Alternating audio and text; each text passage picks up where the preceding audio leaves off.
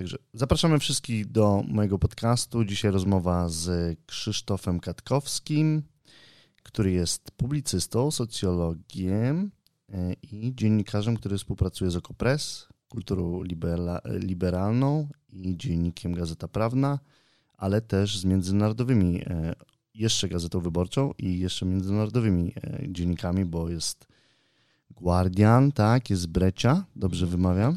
To, są, to jest hiszpańska. Brecia jest z Urugwaju. Okay. Tak samo Lat Diarian, gdzie, gdzie też zdarza mi się pisać. CTXTS to jest chyba hiszpańska, to jest co? hiszpańskie, tak. Dobrze. Także pomimo młodego wieku już tutaj wiele e, no i znanych, e, znanych gazet. E, w ogóle przyznajemy się, ile mamy, ile masz lat? Przyzna, czy, tak, czy nie mówimy? Tak, absolutnie. Mam 22 lata, w lipcu kończę 23. I w takim razie, o, kiedy, ile miałeś lat, jak napisałeś pierwszy artykuł dla, dla gazety? To było dla krytyki politycznej i to było w wieku 17 lat. To się zbiegło między innymi z początkiem młodzieżowego strajku klimatycznego mm. i tego, że angażowałem się w jakieś projekty społeczne i po prostu poznałem się z ludźmi z krytyki, jakoś w rozmowie wyszło, że myślę, żeby pójść może w publicystykę, bo byłem w klasie w Bielchemie, więc myślałem bardziej o byciu lekarzem, czy nie wiadomo cholera. To faktycznie mało jakby dziennikarski, humanistyczny kierunek. Tak, więc zdecydowałem i wiesz, yy, no i po prostu jakoś tak wybrałem to od razu tłumacząc się w pewnym sensie, jak pytasz skąd to się wzięło, dlaczego w wieku 17 lat zacząłem, bo kiedy wszyscy jakoś angażowali się, to też stwierdziłem, że jakoś się zaangażuję, przez to, że zawsze lubiłem pisać. Mhm.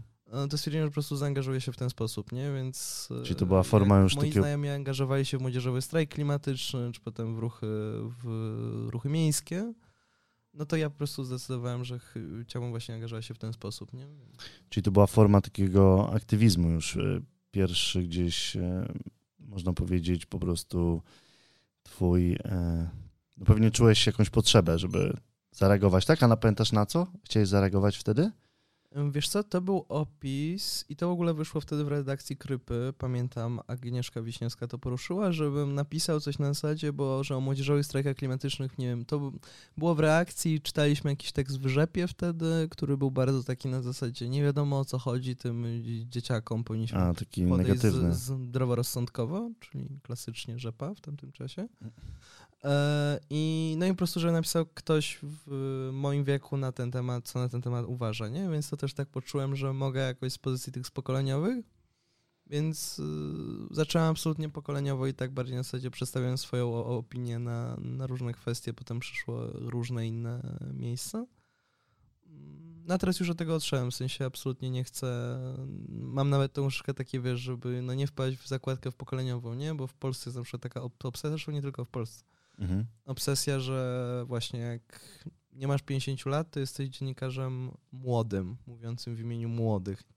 Nie? Więc to jest, jest wiele naprawdę świetnych dziennikarzy, dziennikarek, którzy dalej są przedstawiani właśnie jako reprezentujący głos młody. Mhm.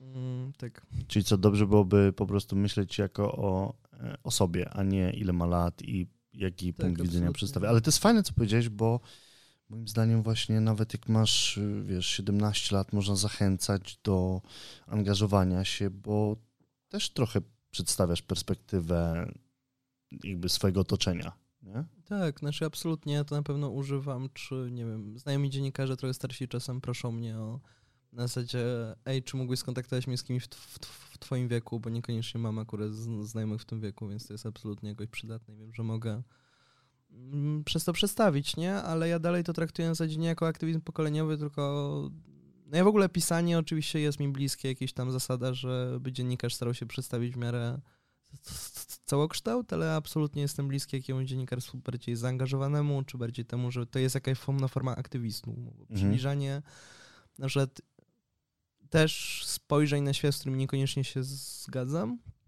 te, też jakąś jest formą aktywizmu, tak? Czy przynoszenie ich do, do mediów, czy polskich, czy hiszpańskojęzycznych, tak? E, o tym porozmawiamy jeszcze i o tym e, właśnie o pokoleniach innych, chociaż będę miał już na uwadze to, żeby tutaj jakoś za bardzo nas nie, nie wpuszczać w generalizację. Ale, czyli tak, rozważałeś nawet być lekarzem, tak? To był, ale co, co był takim momentem, w którym przechyliło jednak na to dziennikarstwo i później jeszcze, czyli 17 lat, artykuł, yy, trochę aktywizm, ale Ja wtedy jeszcze przez cały czas chciałem iść w coś biochemicznego.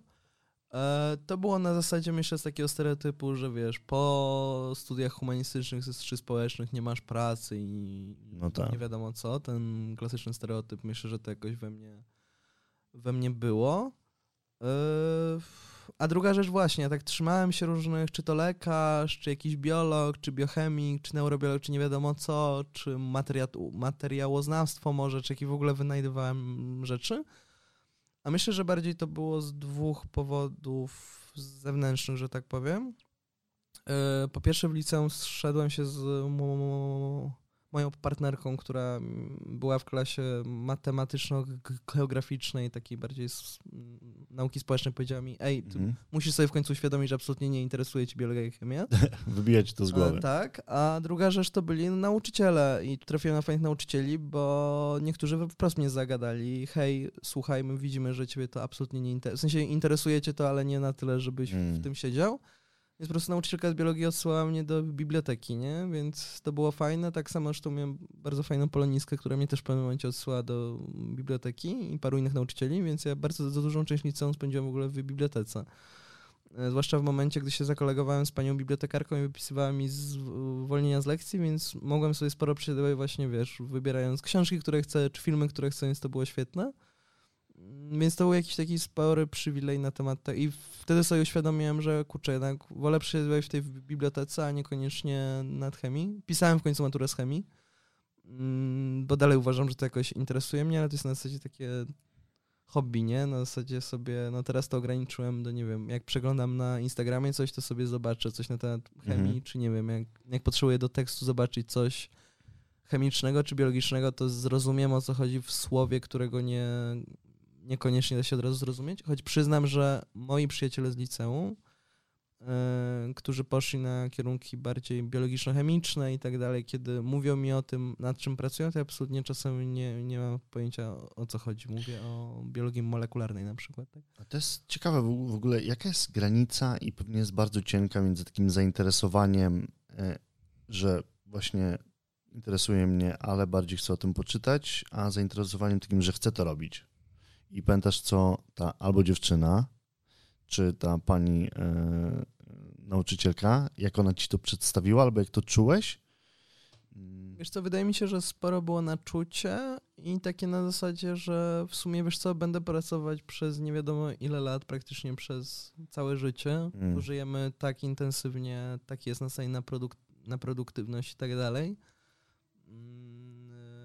O czym możemy też za chwilę pogadać, że wiesz, że nie wiadomo nawet, czy dożyjemy e- emerytury. Możliwe, że rea- rzeczywistość pracy będzie Mhm. jedyną rzeczywistością, jaką poznamy. Zwłaszcza, że pamiętajmy, że nawet w momencie, kiedy już jesteśmy na tej emeryturze, która jest tak po prostu sfetyszyzowana i że na emeryturze to możesz podróżować nie wiadomo co, no nawet wtedy jesteś tak naprawdę zaangażowany w pracę domową, bo musisz opiekować się swoimi wnukami wnukami w rodzinie, bo i tak naprawdę wykonujesz też jakby taką pracę domową, bo twoje dzieci, czy, czy twoje, nie wiem, bratanice, czy nie wiem kto, nie, nie, nie będą miały nie będą miały czasu tak naprawdę, żeby zaopiekować się swoimi dziećmi. Więc to jest takie napędzające się koło, że Mhm. wiesz, nie będziesz miał czasu, więc dlaczego robić to, co robisz bardziej na zasadzie, bo boisz się, że nie, nie znajdziesz pracy i nie wiadomo co, tylko, tylko robić po prostu to, co lubisz i to, co czujesz, że możesz robić jakąś zmianę, nie? Przy jest- czym oczywiście dorzucę tylko ważną rzecz, że absolutnie nie uważam, że jedynie jak idziesz nie wiem, w dziennikarstwo, nauki społeczne, to zmieniasz świat. Ja widzę po swoich nawet znajomych, którzy są na kierunkach bardziej biologiczno-chemicznych, że oni też jakoś angażując się, oni też jakby, nie wiem, czy pisząc coś tak dalej na temat kwestii biologiczno-chemicznych, to też absolutnie mo, może być zaangażowanie, tak? Czy nawet nie potrzeba mieć wyższego wykształcenia, żeby być zaangażowanym społecznie, tak? Mm. To świetnie widzieliśmy przy okazji strajków kobiet mm, chociażby. Przy okazji których wrzucę, poznałem ciekawą anegdotę podczas cz- cz- czarnego protestu. Mianowicie a propos miasta w Polsce Gryfica.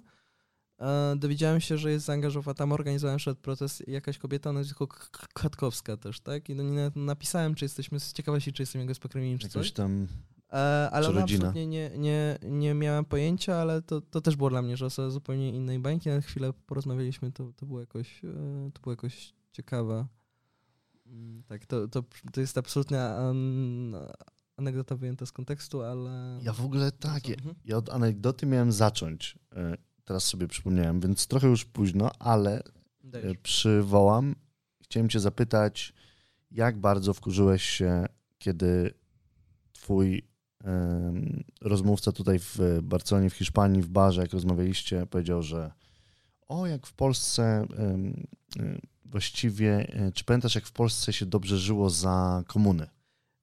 Wiesz co, czy się wkurzyłem, nie powiem. Bardziej podszedłem mm, z takim z rozbawieniem, mm, ponieważ e, tak jak dla polskiej prawicy z absurdalnych powodów wyidealizowanym światem jest świat e, hiszpańskiej, hiszpański za czasów dyktatury Franco, Mm. do czego prawica może się przyznawać bądź nie, ale tak naprawdę te wszystkie, nie wiem, ograniczenie praw kobiet, ograniczenie, znaczy ograniczenie wolności słowa, że tym e, liberałom i lewicy dajemy jakieś tam mi, minimalną wolność słowa, ale my mamy hegemonię, to jest tak naprawdę to, o czym polska prawica śni niestety.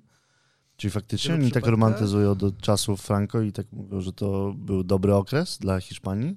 E, Absolutnie tak. Jak miałem okazję być na wyjeździe takim w Madrycie i było okazję z rozmów, roz, rozmów z bardziej prawicowymi przedstawicielami mediów, teraz nie, nie, nie będę podać, że tak powiem, dokładnie kto, ale to było absolutnie. Oni byli zdziwieni, że z, oni tutaj źle wspominają Franco, tak? Czyli dla nich to nie była dyktatura. Mm, prawdopodobnie tak, tylko że no jednak yy, Z dobrymi cechami. niekoniecznie jest wielkim fanem e, demokracji liberalnej. Ale Tak, wracając, także u nich jest tak troszkę jak wyidealizowanie, nie? nie? Nie mówię na całej lewicy, ale na części lewicy jest takie na zasadzie, dobra, my mieliśmy tę dyktaturę, ale u was było lepiej, u was była większa wolność słowa, przyna- przyna- mieliście też dyktaturę, ale przynajmniej jakąś z porządnymi wartościami. Już Mhm. pomijają to, że w gruncie rzeczy PRL miał wiele elementów nacjonalistycznych. Chociaż też trzeba przyznać, że przynajmniej PRL aż tak się nie pakował często w kwestie prywatne ludziom. E, Z wyją- znaczy oczywiście istniała akcja Hyacynt i o tym nie zapominajmy, ale nie było na zasadzie, że nie wiem, jak para całowała się na ulicy, to nie podchodził do ciebie milicjant i nie zwracał Mhm. ci uwagi. Mhm. A w, a w Hiszpanii to na przykład mogło się zdarzyć, tak? Na zasadzie, że obrażasz. Także ja do tego poszedłem bardziej z takim z rozrzewnieniem, ale to jest też na zasadzie Hiszp...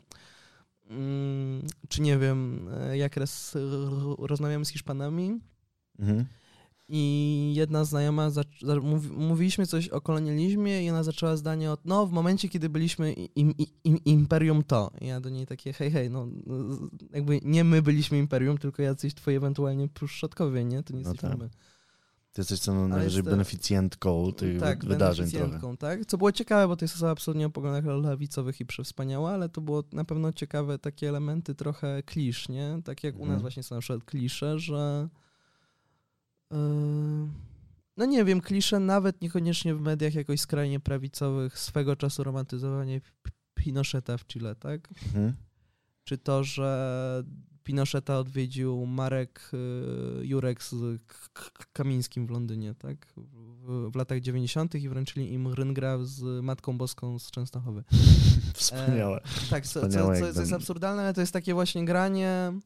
To jest właśnie ciekawe z tymi, to jeszcze os, ostatnia rzecz, y, z krajami semiperyferyjnymi, czyli nie takimi, które są w centrum Mhm. e, Europy, je- czy Eu- Europy właśnie, z Europy Zachodniej, czyli Wielka Brytania, czy Francja, czy Niemcy, ale jednocześnie nie są peryferiami, czyli cały czas lgną ku temu zachodowi, uważają się za zachód, ale niekoniecznie nim są i one są na tyle zapatrzone w zachód, że nie widzą podobieństw między sobą. Na przykład między Polską a Hiszpanią wbrew pozorom tych podobieństw trochę jest, o czym czasami przemąkują jacyś historycy z Polski, których, e, którzy jakoś niestety z tym nie przebili się do, do dyskursu e, publicznego, Ym, no bo jesteśmy na tyle zapatrzeni w ten w zachód, że nie patrzymy, że na przykład, nie wiem, że nagle się okazuje, jak gadam z przyjaciółmi z Meksyku, że, który jest no, też krajem semiperyferyjnym, że w kwestiach kulturowych może, mam, możemy mieć wiele wspólnego, tak? Mhm. Także. To jest bardzo ciekawe, e, ale uciekasz mi już i bardzo słusznie i będziemy też zapowiedź naszej dalszej części rozmowy, właśnie e, rozmawiać o Hiszpanii, o, o tych krajach e, właśnie Ameryki Łacińskiej, jeśli dobrze, jeśli dobrze jakby, że po prostu wiele o nich piszesz, w swoich artykułach odnosisz się, masz bardzo dużą wiedzę i ja z tej wiedzy dzisiaj skorzystam, ale jeszcze wrócę, no bo mój wybór gości to jest trochę jak sobie tak precyzuję, to są osoby, które robią to, co lubią i przyciągają tym inne osoby z tego powodu i wydaje mi się, zastanawiam się, dlaczego cię zapraszam, to właśnie dlatego, że mnie przyciągnąłeś tym. I widać po prostu, że, e, że, to, że to lubisz. I zastanawiam się właśnie, jak szukać tego, tego, czego się lubi. I to jest taka, już o tym trochę wspomnieliśmy. I właśnie jak myślisz, e, co jest, co jest najlepszą drogą ku temu? E, przede wszystkim zacznijmy od tego, że szukanie tego, co się lubi, jest często przywilejem, że masz przywilej pójścia za tym, co się lubi. Mm. E, bo na przykład czasem jesteś do, do czegoś zmuszony, nie? My na przykład gadamy tutaj w ramach tego, że pochodzimy z takich akurat, nawet nie tyle klas społecznych, co jeszcze grup, gdzie, czy warstw, do których mo Mam możemy sobie pozwolić na to. Mm, to widzę na przykład, jak tu w Barcelonie chodzę na kurs katalońskiego, tak? Ja, ja, ja chodzę na kurs katalońskiego, bo jestem po prostu zainteresowany tą kulturą, bo, bo jestem jakoś na tyle uprzejmy, że mogę na, pójść na ten kurs, mam na to czas na przykład. A na przykład na kursie yy, siedzę obok yy, kobiety z Kolumbii, która musiała uciec z Kolumbii do Hiszpanii ze swoją rodziną i która chodzi na kataloński tylko dlatego, bo, bo nie mówi w innym języku niż po hiszpańsku.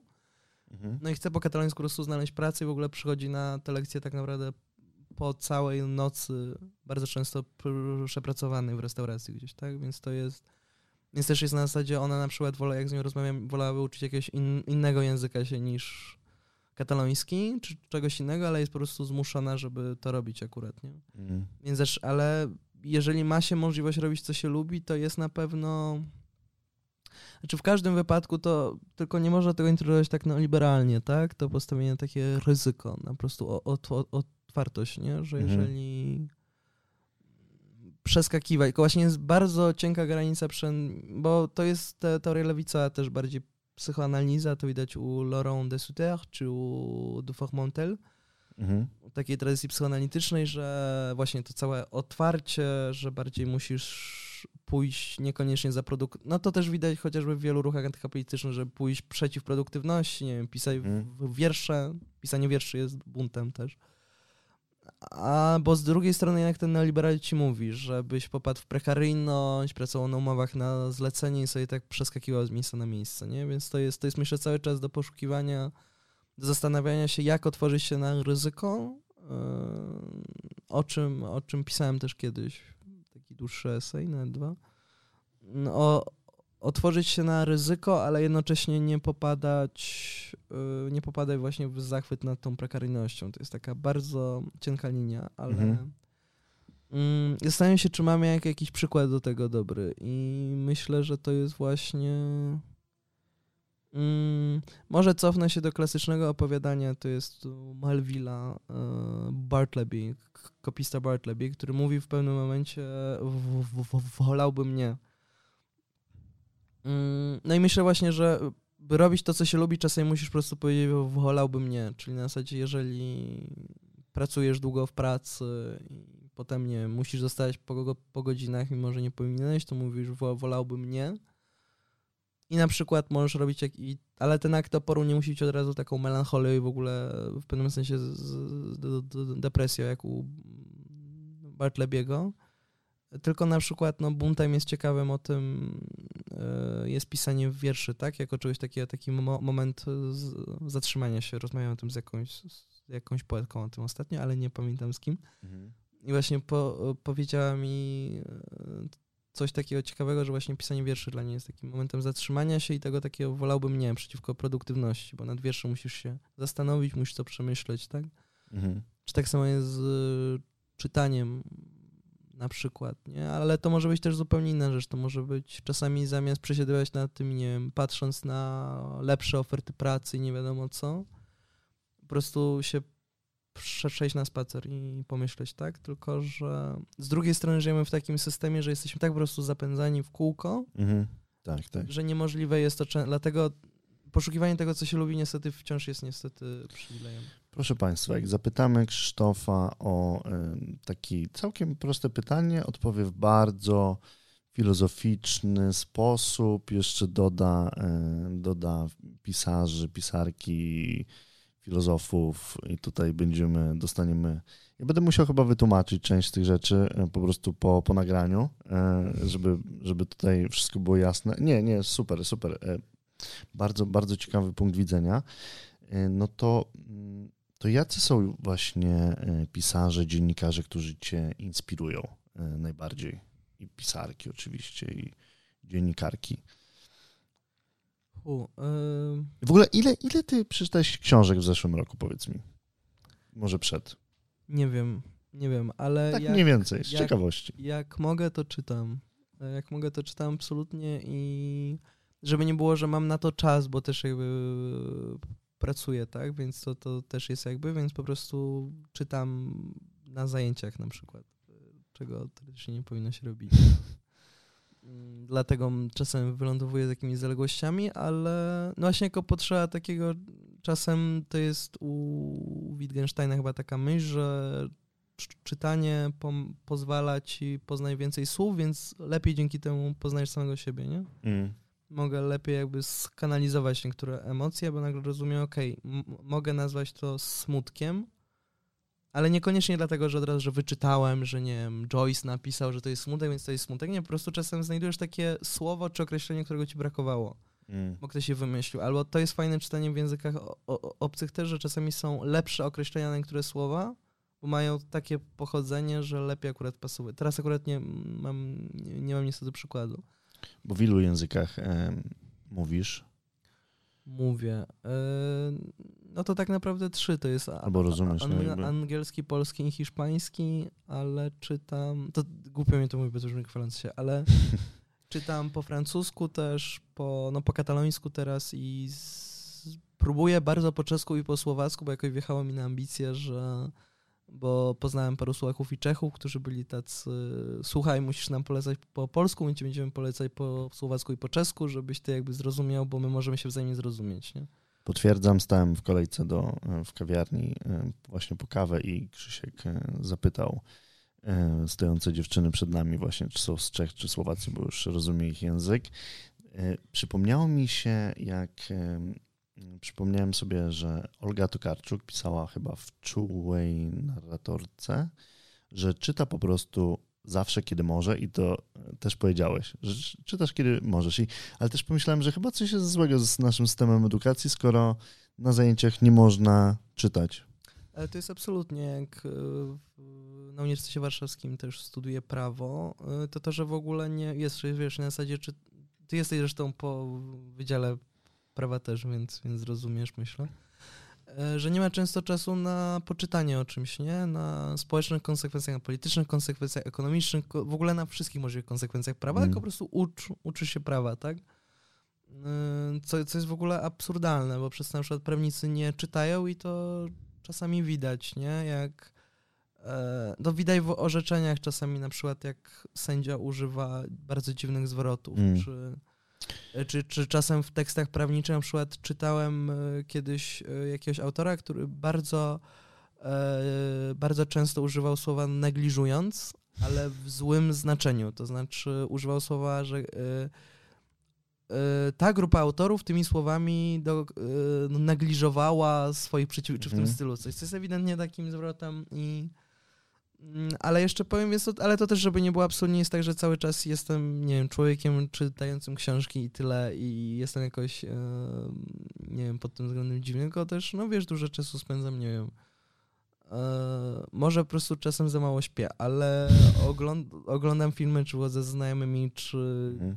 gram w gry, um, co po, po prostu to jest naturalne, po prostu książki na zasadzie, tylko, ale to prawda, że z tym systemem co, coś jest, że nie masz po prostu czasu, cholera, żeby usiąść i po prostu sobie coś przeczytać, albo to, że moim zdaniem dużo ludzi nie lubi czytać, nawet nie dla po pierwsze przez ogromną dystynkcję, jaka z tym jest związana, w zasadzie, że czytam, że nie, na przykład ja pamiętam w szkole podstawowej, że nauczycielka z polskiego mówiąca wprost chłopakom ewidentnie z, bardziej z klasy ludowej, która mówiła im, że no dobra, możemy to przeczytać, ale wy tego na pewno nie, nie, nie zrozumiecie, bo do tego trzeba mieć o, o, obeznanie, nie? Mhm.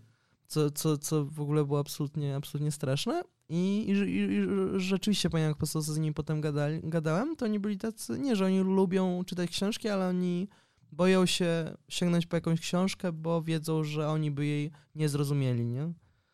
Ja mam z kolei wrażenie, że prawnicy czasami za dużo czytają i po prostu jakby orzeczenia czy pisma prawnicze, jak dostaję do domu, to one są to jest przerost formy nad treścią zupełnie. Ja tego nie rozumiem, co dostaję.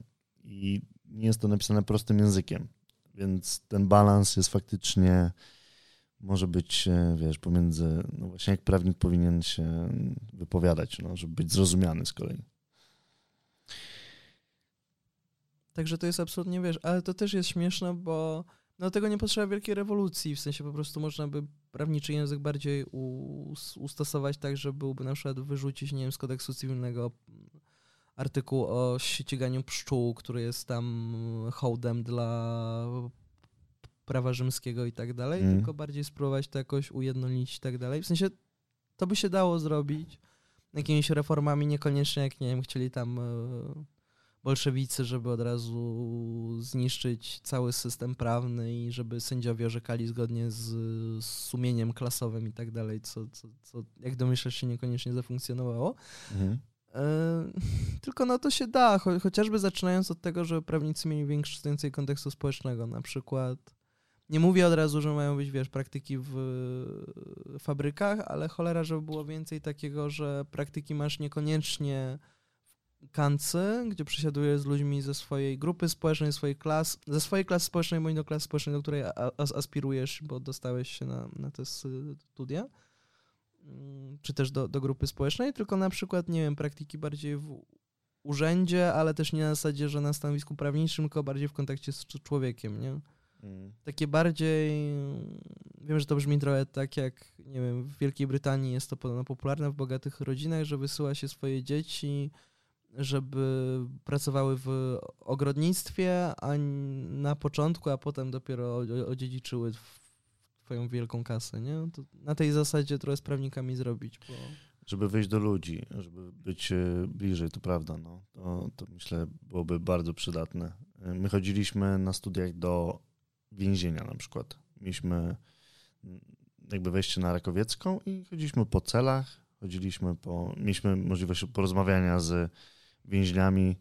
Powiedzieli mi, w jaki sposób e, trochę tutaj e, kantują. Dowiedziałem się, że mają PlayStation, na przykład mogą sobie grać e, w więzieniu. No, ale to było takie zbliżające trochę bardziej, w sensie z nimi, więc totalnie, totalnie myślę.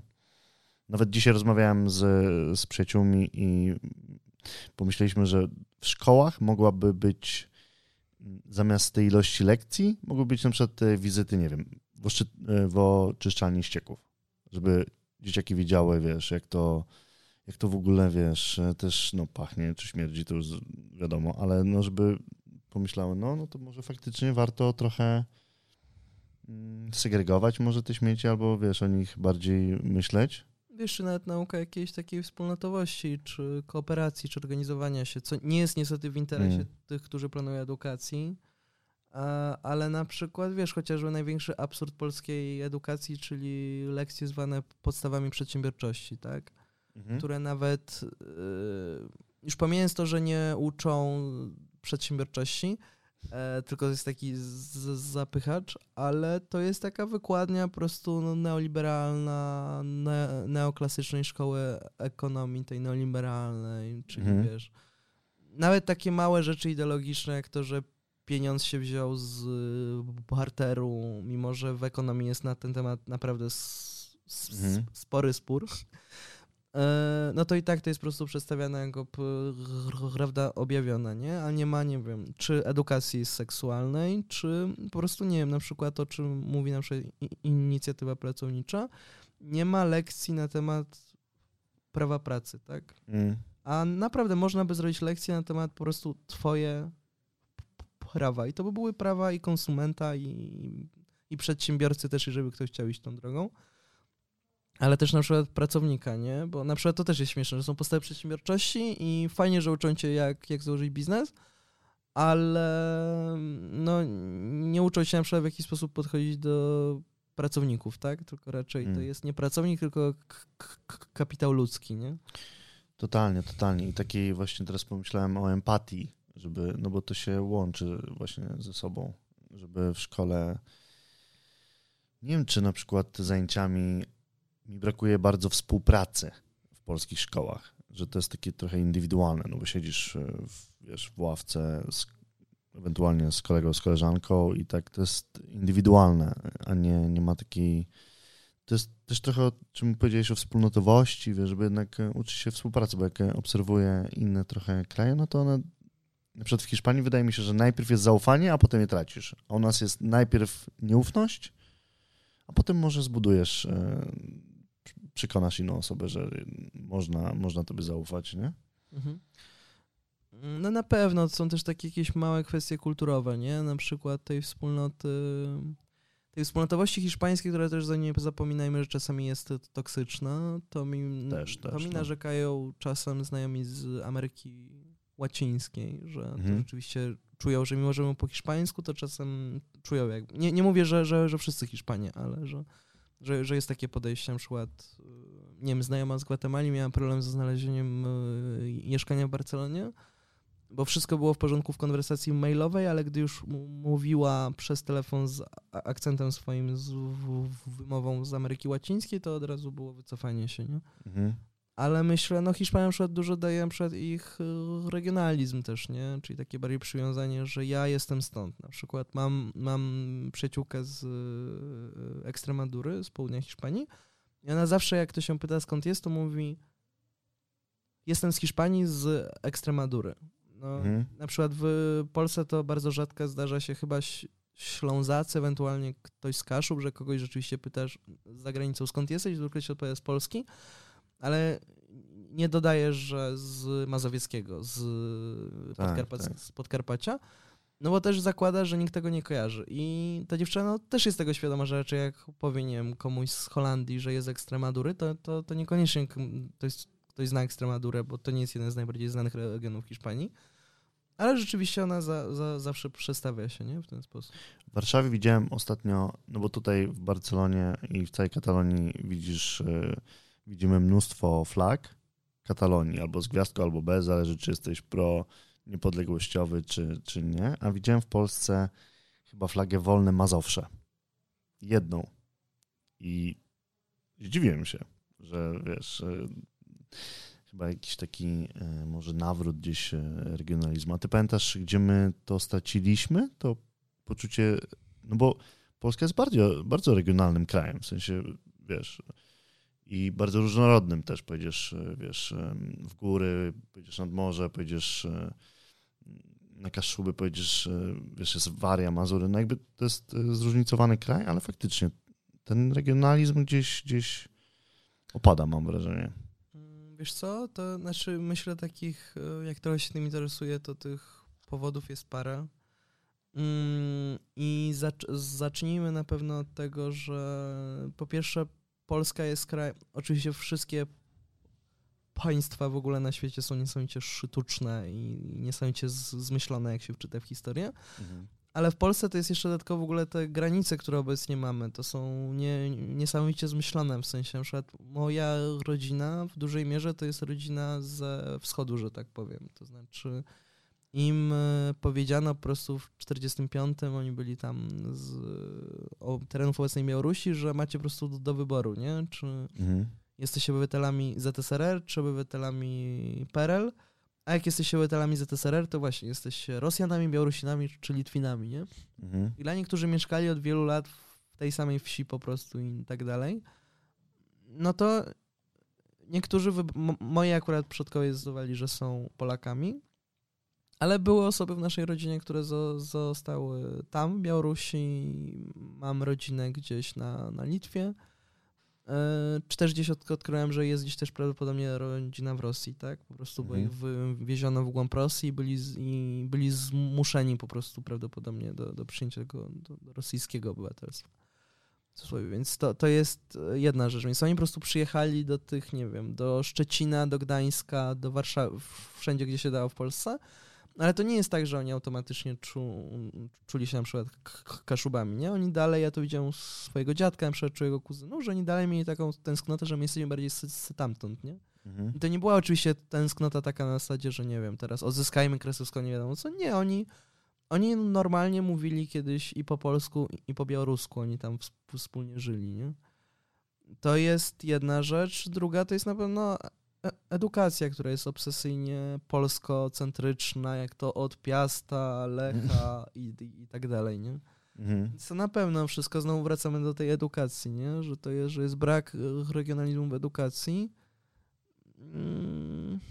Czy państwo się boi po prostu e, uczyć regionalności, bo boi się, że na przykład straci mm, prawo do wiesz, rządzenia jakimś terytorium, bo dane terytorium będzie chciało się odłączyć. E, Myślę, że dużo ludzi w to po prostu na serio wierzy, że to nie jest taka teoria racjonalnego wyboru, że to nam opłaca się bardziej, a to mniej. Mhm. Tylko oczywiście myślę, że sporo ludzi naprawdę wierzy w to, że wiesz, że Polska jest e, jednolitym krajem i musimy dbać o państwo, bo znowu to zapatrzenie czasem w zachód, nie? Na przykład tutaj zapatrzenie w Niemcy, które są teoretycznie federacją, ale tak naprawdę dosyć, że tak powiem, jeśli chodzi o kwestie no, narodowe, wszyscy uważają się tam, no nie mówię, że wszyscy, bardzo dużo osób uważa się po prostu za Niemców, mhm. czy za Francją, która jest bardzo upchnięta strasznie kolanem i strasznie zbijana w edukacji, że wszyscy jesteśmy Francuzami, nie? Mimo, mhm. że też jeszcze parę pokoleń dalej, w większości miejsc poza Paryżem i okolicami Paryża, Dzieci były bite w szkołach przez nauczycieli za mówienie w innym języku niż po francusku, bo mówili po oksytańsku, którym miał niesamowicie dużo od, odmian po pikardyjsku czy po bretońsku, tak? Tych języków było więcej. Mhm. Także to jest takie wbijanie, to, to, to państwo narodowe jest trochę takim samooszukiwaniem się, mhm. W które chcemy z różnych powodów wierzyć, tak? Bo no, czasami z powodów bardzo ra racjonalnych, na zasadzie takiej ekonomicznej, po prostu bardziej nam się opłaca, nie wiem.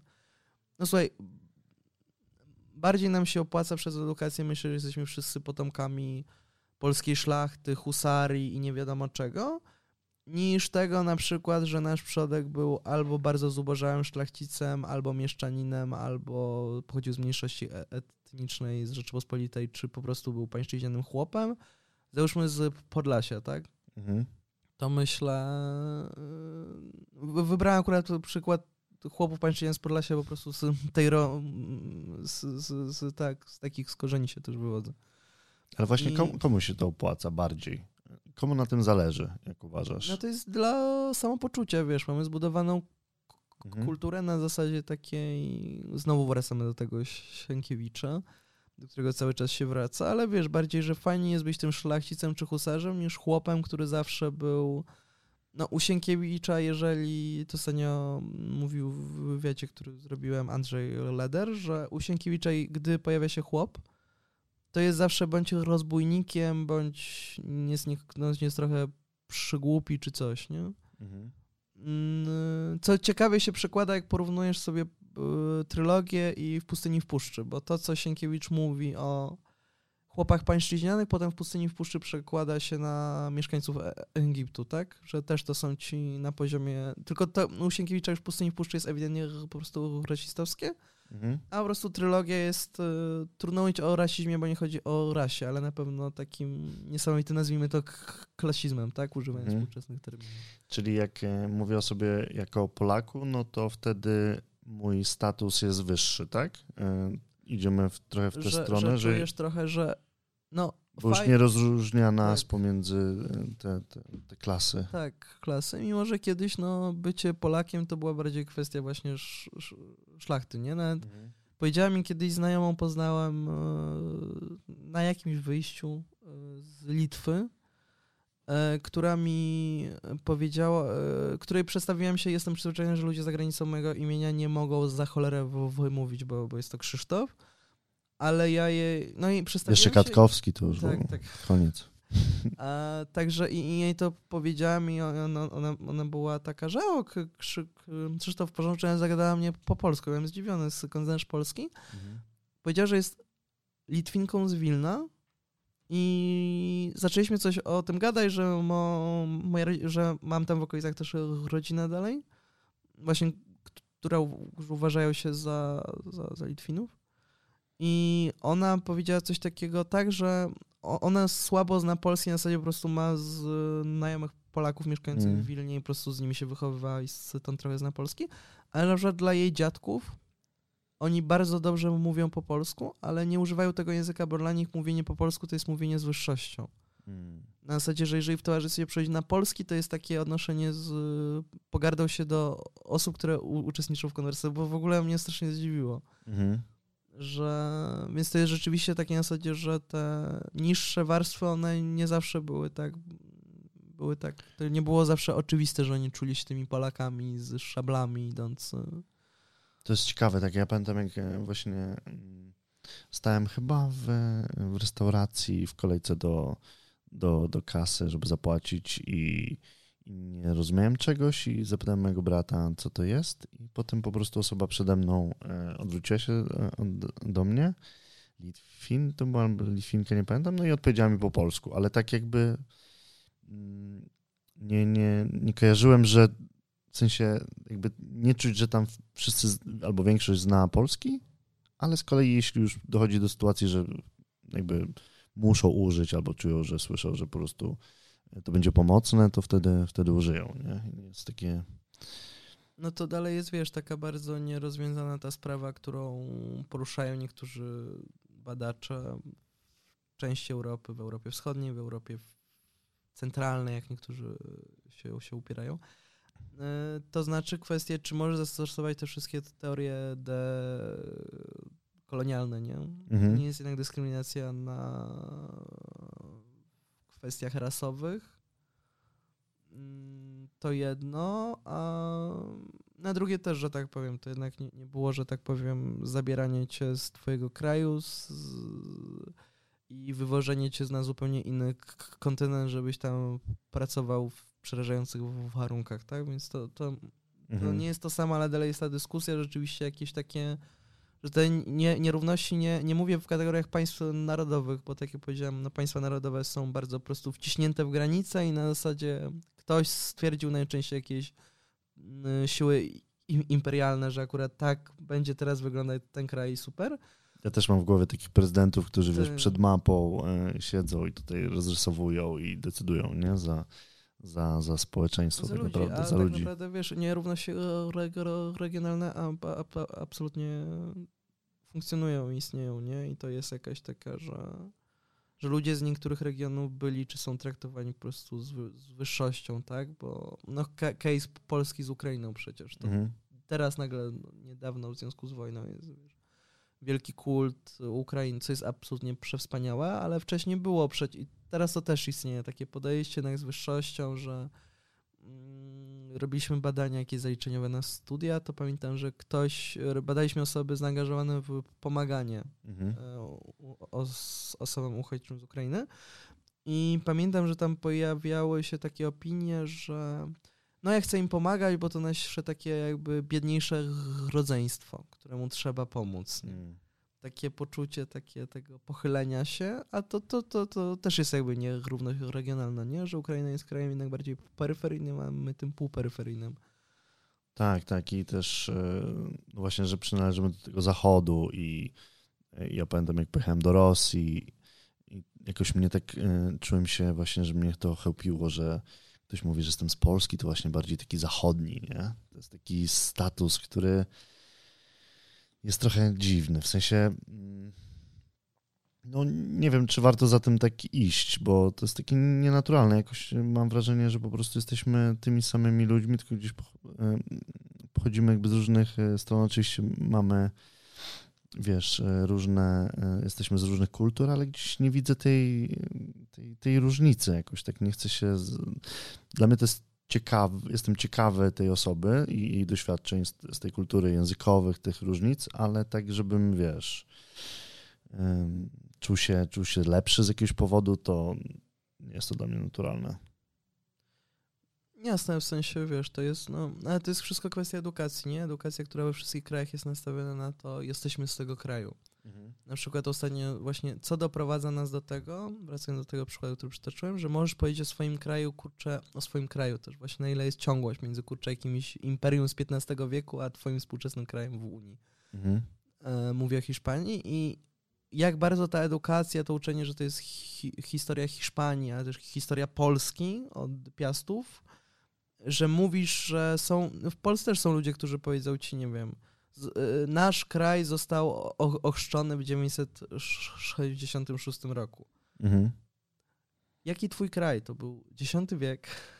Mhm. Ludzie, którzy mówili w innym języku niż ty, mówisz teraz. Nie wiadomo nawet, czy tak naprawdę, nawet jak spojrzeć genetycznie, czy ty że rzeczywiście wy, wywodzisz się z tych ludzi, którzy akurat tu mieszkali. To jest mm. bardzo takie życie bardzo w imaginarium, nie? I nie mówię, że to jest złego coś, bo potrzebujemy funkcjonować w, w imaginariach.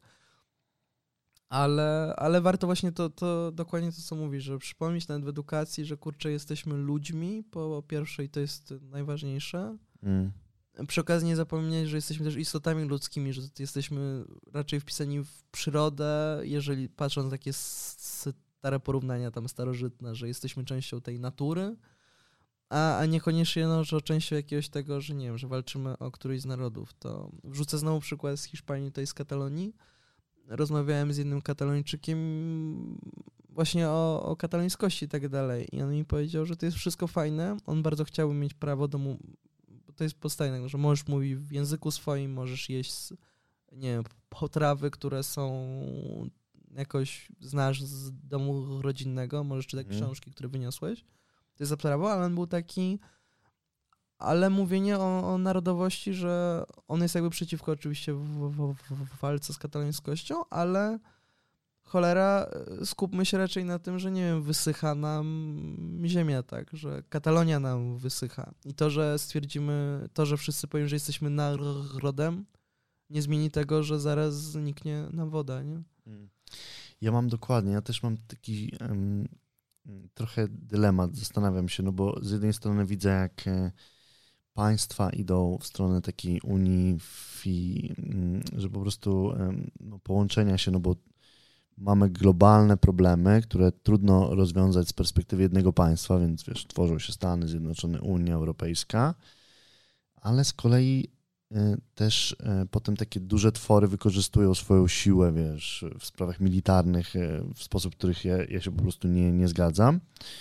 No, z drugiej strony właśnie mamy takie regiony jak Katalonia i tutaj wysycha właśnie mm, też jest problem z wodą i mam taki spór wewnętrzny, czy wiesz, unifikować się, czy gdzieś się tak rozczłonkowywać. I nie mogę w środku jakoś tego sporu, wiesz,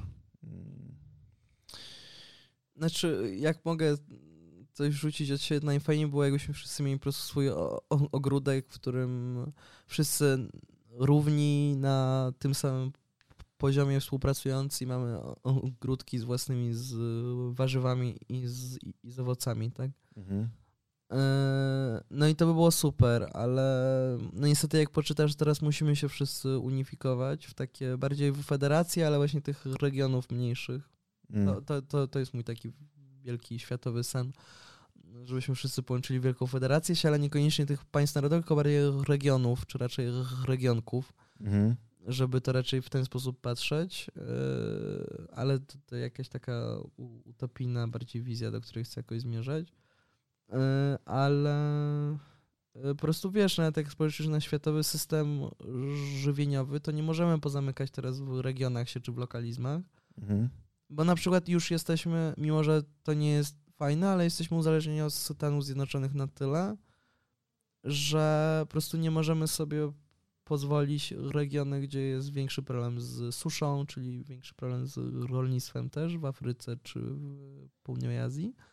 No nie może sobie po prostu pozwolić na kompletne odcięcie się od świata, po prostu zabrakłoby żywności, czy mhm. zabrakłoby surowców. Tak więc taka współpraca globalna, współpraca różnych unii jest ważna.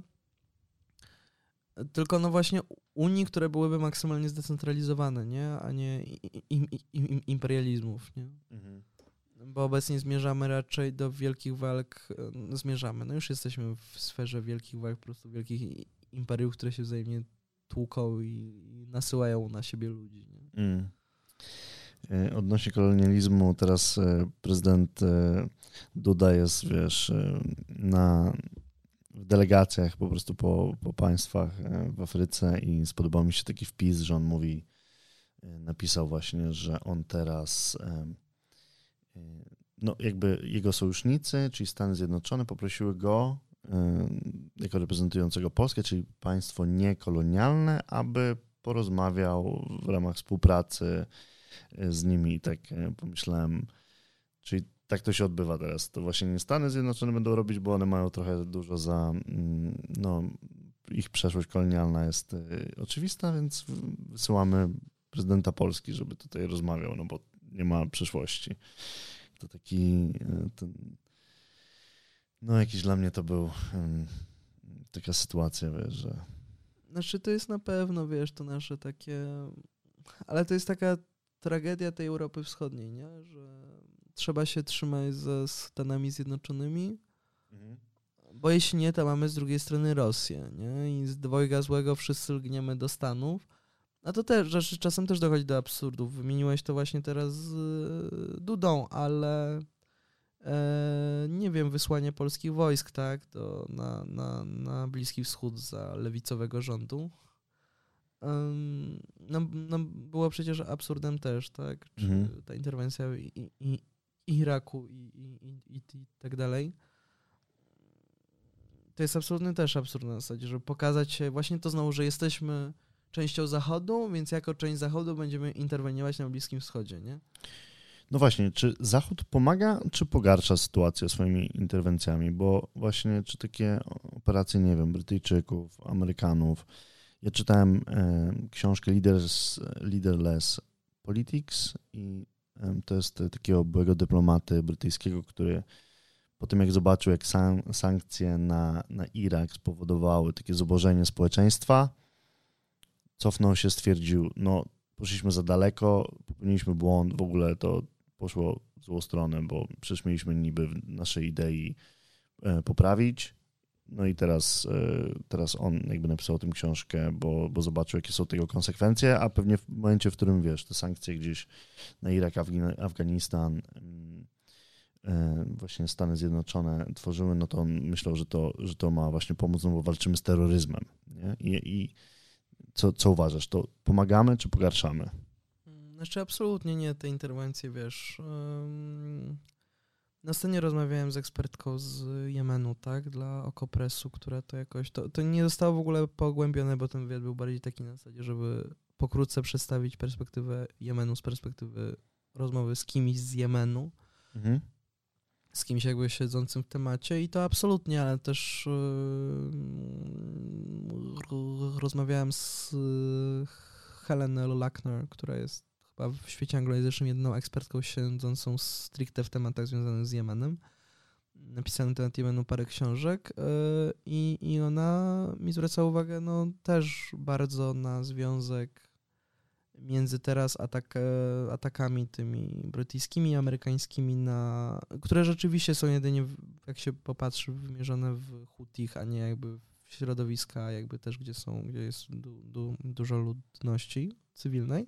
Mhm ale dalej, że to tylko w społeczeństwie jemeńskim, że tak powiem, wzrasta to poparcie dla Hutych, czy w ogóle na świecie, tak? Bo po prostu, bo osoby, które niekoniecznie przypadają za Stanami Zjednoczonymi, które są imperialną potęgą, no po prostu to jest na zasadzie takiego, wiesz, e, mamy wspólnego wroga, nie?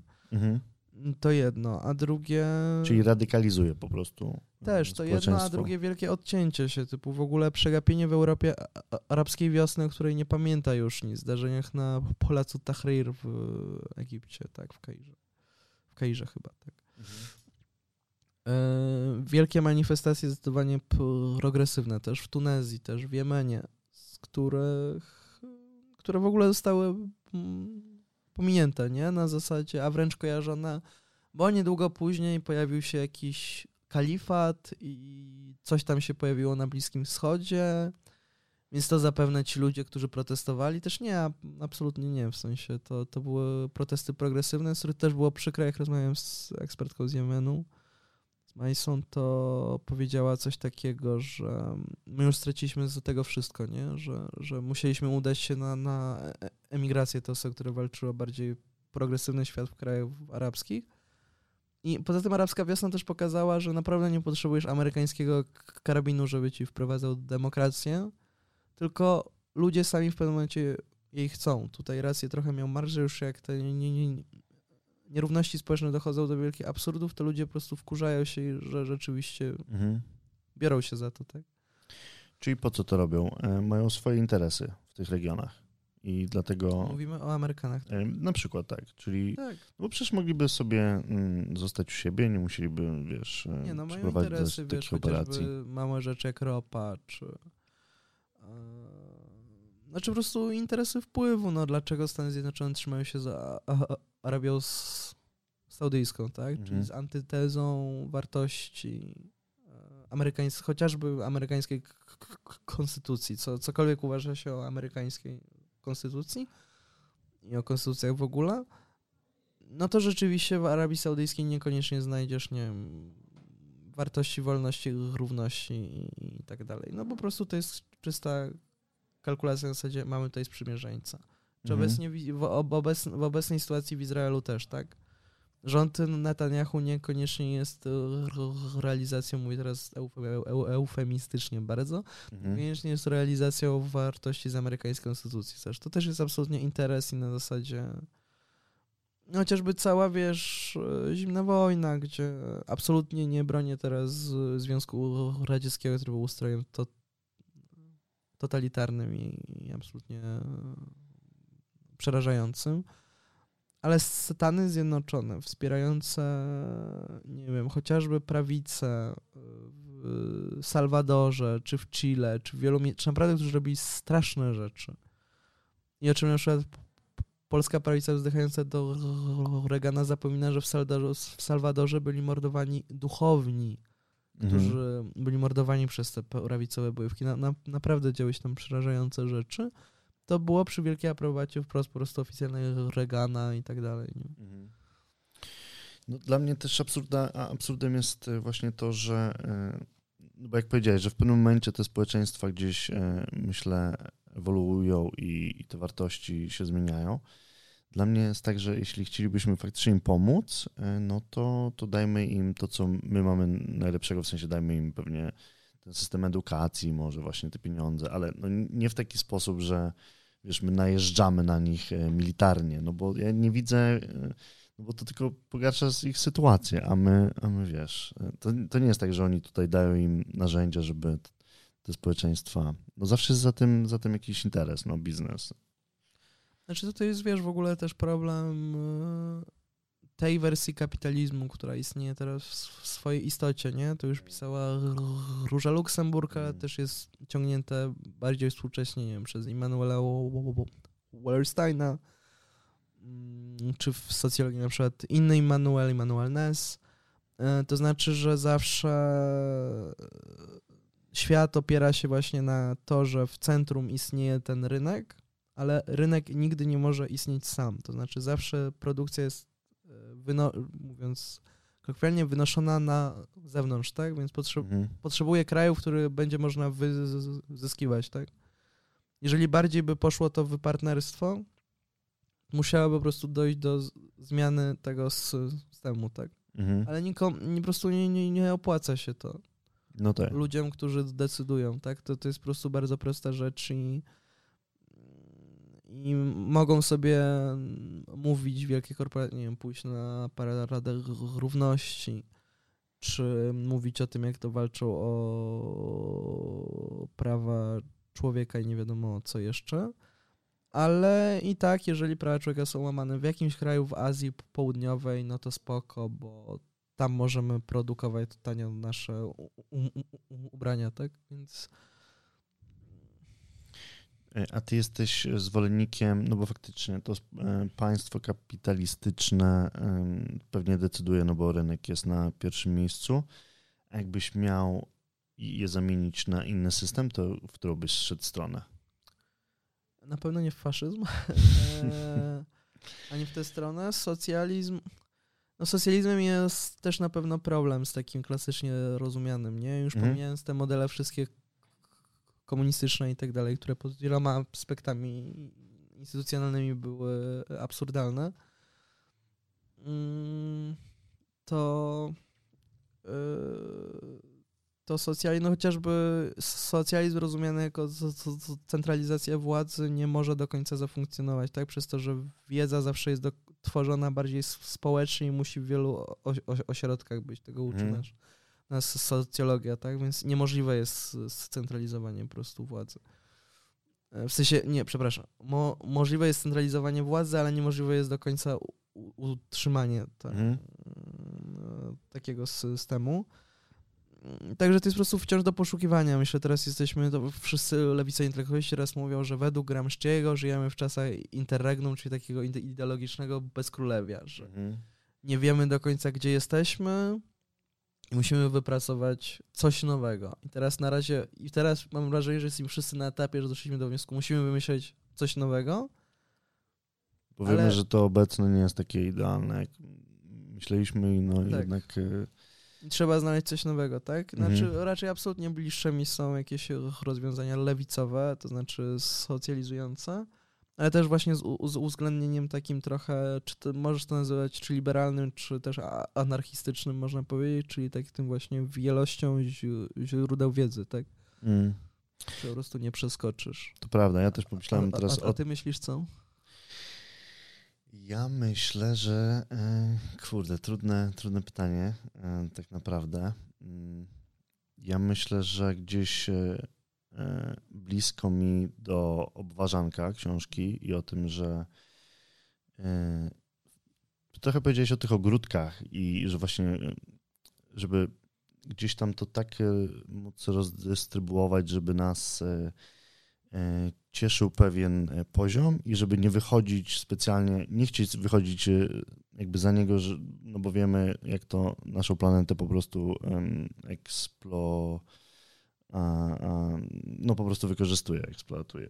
I, I to jest dla mnie jakiś taki, taka idea, którą, którą ja przynajmniej staram się w sobie gdzieś pielęgnować, żeby gdzieś ta właśnie moja ambicja, może nawet trochę jakaś chciwość, zachłanność, żeby ona była, żebym po prostu był szczęśliwy z tym, e, z tym trochę, co, co mam. Ekonomia oważanka, no właśnie o tym, o tym opowiada, że e, e, no i tak widzę takie społeczeństwo właśnie, w, no Skandynawia jest takim klasycznym przykładem, nie? Dania, Norwegia, Szwecja, czyli no okej, okay. Mm, pomyślimy o tych państwach i E, pomyślimy, że wiesz, one jednak mają dostęp do pewnych zasobów. No nie jest to takie, mm, takie oczywiste, ale, ale jak przejeżdżam i widzę te, te, te domy, które oni mają, to mi tak, że właśnie wiesz, nie eksponują tego tak bogactwa, że to nie jest takim nie jest takim elementem istotnym dla nich, bo, bo to jest trochę ten właśnie kapitalizm, ta wersja e, w Polsce w ogóle też się mówi, że Przykładowo, my bardziej wierzymy w ten kapitalizm niż w Stanach Zjednoczonych. Że tak się zachłysnęliśmy nim, że, że jesteśmy bardziej e, prokapitalistyczni niż w ogóle, e, wiesz, e, miejsce, z którego to tak naprawdę wy, wyrosło. No, złożona kwestia. Jasne, to no wiesz, teraz po prostu ważne jest, bo też lewica była bardzo długo zapatrzona w model skandynawski, tak, że mhm. taki super, że działa tak dalej. A na przykład to dalej była y, lewica z globalnej północy, tak, a teraz nagle wszyscy się nagle dowiedzieli o, o, o Boże, musimy, czy nie wiem, o, o, o duchu dziejów, musimy włączyć w to też globalne południe, tak? Czyli, bo, bo fajnie, że Europa może sobie pozwolić na lepsze państwo, dokładnie to, co wspomniałeś, ale co z tego, mhm. jeżeli i tak ten e, wyjęła dużą część swojej produkcji i przerzuciła na Azję, na Afrykę, na Amerykę Południową. Mm. Tak? No, dokładnie. Też y, ta równość jest mi po prostu bardzo bliska i, y, i to, żeby faktycznie e, dystrybuować. No, wiesz, my mamy nawet takiego, wiesz, my prowadzimy biznes taki lokalny, mamy naszego kurczaka z Rożna w Warszawie, okej, okay. nie jest to taki, jest to trochę mięsny, mięsny biznes, ale, ale nie jest to taki lewicowy, nie jest to wegański, natomiast gdzieś zatrudniamy po prostu osoby, e, które u nas pracują, e, dziewczyny, nasze współpracowniczki, no i ja widzę, że po prostu one się nie różnią w wielu aspektach od, e, no gdzieś nie mają po prostu jakiegoś dostępu do, do pewnych zasobów i to też w nawiązaniu do tego, jak powiedziałeś, że robimy to, co lubimy, kiedy możemy to, to robić i mamy przestrzeń, no widzę, że po prostu wiele osób nie ma takiej przestrzeni i to i zauważanie tego jest mi bliskie. Tak, tak pomyślałem. Ale no. E, też, też jakoś e, zastanawiałem się przed naszą rozmową, że my jesteśmy w takim społeczeństwie osiągania e, z kolei. Też pisałeś o tym artykuł chyba, że właśnie mm, że chcemy się tak zmęczyć, zajechać, dokręcić i w sumie sami jesteśmy sobie takim przeciwnikiem, nie? w sensie wrogiem, że to, to nie jest zdrowe, to nie jest chyba dla nas. E, jak w ogóle będzie wyglądać, czym jest, czym jest teoria postpracy? Swoją drogą. Teoria postpracy. Um, rozmawiałem jakiś czas temu właśnie do Okopresu z autorami jednej z ciekawszych książek według mnie na temat teorii postpracy, czyli z Helen Hester i z Nikiem Syrnickiem. Mhm. Um, zresztą świetnymi filoz fil filozofem i filozofką też, jeśli chodzi o teorię feministyczną czy, czy, czy ekonomiczną. Zresztą prywatnie są parą e, i piszą teraz wspólnie książki. To tak słowem wprowadzenia. A teoria postpracy, czyli teoria poszukiwania świata właśnie bez pracy, na zasadzie, że miejsce w pracy, której nie musisz wykonać, żebyś jej nie wykonywał, nie? Mhm. I co jest ciekawe w ich propozycji, to to, że nagle włączają w to, że słuchaj, zastanówmy się nad tym, jak zmniejszyć ilość pracy domowej. Bo wszystkie teorie postpracy do tej pory mówiły o pracy wcześniej w fabryce, czy teraz bardziej pe pewnie w biurze, czy w warsztacie. Mhm. Sorry. Ale to teraz... nie jest ta praca domowa, którą teraz dyskusja była w szkole. Nie, nie, nie szkoła, tylko inaczej definiowana. Opieka nad dzieckiem, tak? Okay. I oni tam proponują rzeczy, tak, to jest wszystko w ramach utopii. Mhm. Ja ich o to nawet zapytałem wprost, że to jest projekt taki utopijny, ale no projekty utopijne napędzają politykę, tak? Bo jeżeli proponujesz jakąś utopię, to sporo ludzi jest szansa, że za tobą pójdzie. I na mhm. tym się opiera polityka zawsze. Na mniejszych czy większych utopiach. Mm, no ich propozycja jest na przykład, wiesz, zastanów się przez dziećmi, nie? Że okej, okay, żeby to też nie popadło w takie, że okej, okay, zakończyliśmy pracę w biurze, bo sporo rzeczy może za nas wykonać właśnie technika, mhm. czyli po prostu nie musimy wykonywać tej pracy, bo nie jest tak ważna, jak wszystkim się wydaje, tylko możemy się skupić na dzieciach. Okej, okay, ale żeby to nie popatrzyło tylko w opiekę nad dziećmi, tylko co na przykład, żeby zamienić naszą opiekę na, nad dziećmi w kooperatywy, nie? Żeby dzieci od małego uczyły się wspólnotowo, tak? Mhm. I uczyłeś też na bazie wspólnoty. To też nie chodzi o to, bo zaraz wyskoczyłby ktoś tutaj z prawicy, że lewica chce zabrać małe dzieci od rodziców i zamykać ich w szkołach i nie wiadomo co jeszcze, mhm. E, bo niezmierzone są umysły naszej prawicy i to, co wydaje mi się, że lewica chce wprowadzić w szkołach. To jest zawsze dla mnie fascynującego coś, jak niesamowicie jakieś stłumione, bardzo dziwne fantazje seksualne. Oczywiście z fantazjami seksualnymi nie ma nic złego, ale są jednocześnie mhm ludzie zwalczający tę seksualność, jednocześnie bardzo dziwne, bardzo dziwne rzeczy, tak? Także. No bo właśnie w tym artykule. E, Także czytałem... przepraszam, tylko do, dokończę, Dobra. żeby nie, nie kończyć na, na, na, na dygresję o prawicy, na którą ponarzekać e, zawsze warto. E, to powiedzmy wprost, że no właśnie, żeby poszukać jakichś form takiej współpracy, żeby zrzucać tę pracę też domowo, żebyś po prostu miał czas dla siebie. Znowu wrócę do tego motywu, który wcześniej wspomniałem, napisanie wiersza. Nie chodzi o to, żebyś od razu był Mickiewiczem, po prostu ta chwila refleksji na to spisujesz swoje myśli, tak? Mhm.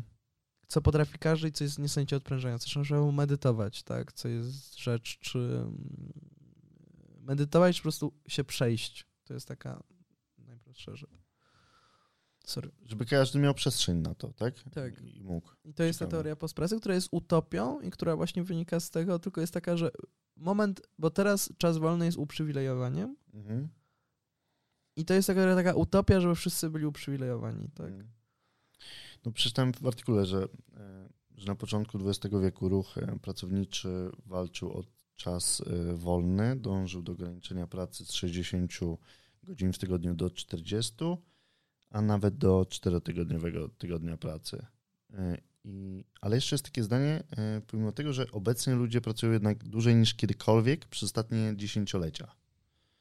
Czyli to pracujemy mniej 40 godzin, czy jednak e, Pracujemy, wiem, właśnie co jest ciekawe w perspektywie ty, tej dwójki badaczy, to jest to, że też wliczają te prace, którą wykonujemy w domu. Zwróćmy Mhm. uwagę, ważne, głównie ją wykonują kobiety, tak? To, No tak. To, to wychodzi zresztą w badaniach też, że yy, zwłaszcza jeżeli przychodzi na świat dziecko, to, to rzeczywiście kobieta wtedy jest po prostu absolutnie za, zawalona pracą. Nie, niezależnie to mogą być też absolutnie nowoczesne rodziny i Mhm.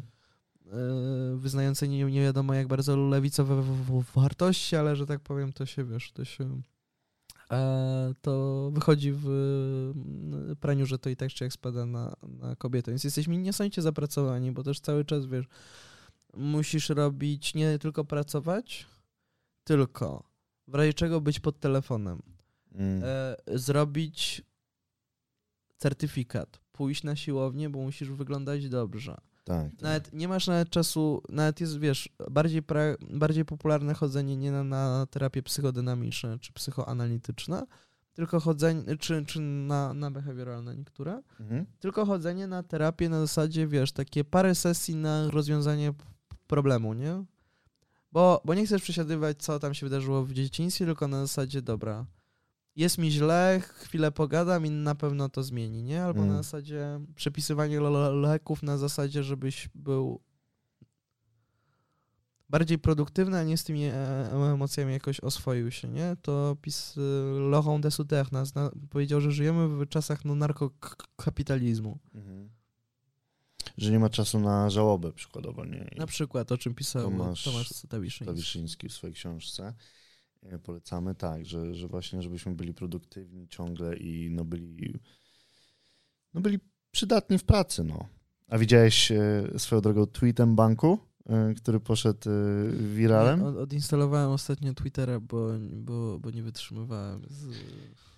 Tam jest właśnie, jest taki screen, on, on jest szerowany w różnych miejscach i mBank pyta właśnie, czego, czego się, pracowników, czego się najbardziej boją, żeby przy przejściu na czterodniowy tydzień pracy, tam wymienia tak bardzo mm, no z tezą, no, że nie uda ci się w tym tygodniu wykonać pracy i że, to że będziesz miał dodatkowy dzień wolnego, nie będziesz mógł się, będziesz miał niepokój, nie, będziesz czuł niepokój w związku z tym. I potem jest taka odpowiedź e, profilu e, Zasób Ludzki, że, e, który tłumaczy to na, na inny język i mówi, no dzień dobry, drodzy chłopi, jestem ekonomistą banku, chciałem zapytać, jakich negatywnych efektów zniesienia pańszczyzny najbardziej się obawiacie? Jakby, Jasne, ale no to jest dokładnie to, wiesz, że takie cały czas narzucanie produktywności. To też widać, wiesz, dużo myśli lewicowej zaczyna się od teorii, nie? Od jakiejś Mm. porządnej krytyki. No to też jest, wiesz, zawalanie akademików masą papierkowej pracy i spychanie ich do prekaryjności, to to też jest element tego, żeby, wiesz, że jak już wykryjesz w tych w danych czy w analizach, że hej, żyjemy w nierównym społeczeństwie i wszystko jest naprawdę źle, no to nie masz nawet czasu, żeby dobrze to opisać czy zaangażować się społecznie, bo masz masę innych rzeczy. mm, Chodzi o to, wiesz, no to już nie, nie wchodząc w jakieś, w, w, w nie wchodząc w jakieś filozofie aparatów ideologicznych i tak dalej, ale na pewno bliskie mi jest podejście, że rzeczywiście funkcjonują w takiej w ciągłej reprodukcji do pracy mm, i dla pracy przez cały czas, tak? I w domu, w szkole też, w szkole to podejście, że musisz robić dużo prac domowych, musisz mieć wysokie oceny, Yy, jak pracujesz w grupach, to która grupa będzie najlepsza, nie? mm. to nawet nie na zasadzie, że grupy, cała klasa współpracuje, czy nawet pamiętam z mojej podstawówki czy z gimnazjum, że wiesz, jak ktoś się źle zachował, to pani robiła załóżmy klasówkę, żeby ukarać wszystkich i zobaczyć, że on jest zły i klasa była, ej, dlaczego ty się zachowałeś tak, przez ciebie mamy teraz klasówkę, czy mhm. kartkówkę. Um, także to, to jest takie absolutnie... Rywalizacji właśnie. Połączone z taką stłumioną złością, bo wiesz, przez to, że nie możesz przeżywać tych mhm. e emocji, to masz w cholerę stłumioną złość, smutek, ale też radość, wiesz, to jest coś takiego, że nie tylko nie odczuwasz tych tak zwanych negatywnych, mimo że nie ma czegoś takiego jak negatywne czy pozytywne emocje, są proste emocje, ale tak zwane negatywne emocje, to nie odczuwasz no też pozytywnych. Jesteśmy takimi, wiesz, robotami reprodukowanymi do pracy, mm. a najlepiej, wiesz, jeżeli nie, no masz depresję, przepiszemy ci tabletki, będziesz miał pięć spotkań i powinno być spoko. jeżeli uda ci się pracować, to znaczy, że wszystko spoko. A nie no, depresja, wiesz, bierze się też z aspektów biologicznych, ale to też jest do przegadania, skąd się wzięło, bo na przykład okaże się, mm. że to mm. są rzeczy siedzące jeszcze w dzieciństwie, czy na przykład genetyczne w rodzinie. Mm. To jest do przegadania na terapii przez dwa lata na przykład. Tak, Co tak, też tak. jest problemem innym, że z małym dostępem do terapii pamiętajmy, że terapia jest dosyć droga generalnie. I to też jest przywilej, żeby ją. I to, to, to też znowu wracam, że to jest znowu przywilej jakiegokolwiek wyciągnięcia się z tego mhm. porąbanego koła, to znowu jest przywilej, tak? E, wyjdźmy trochę z tej pracy.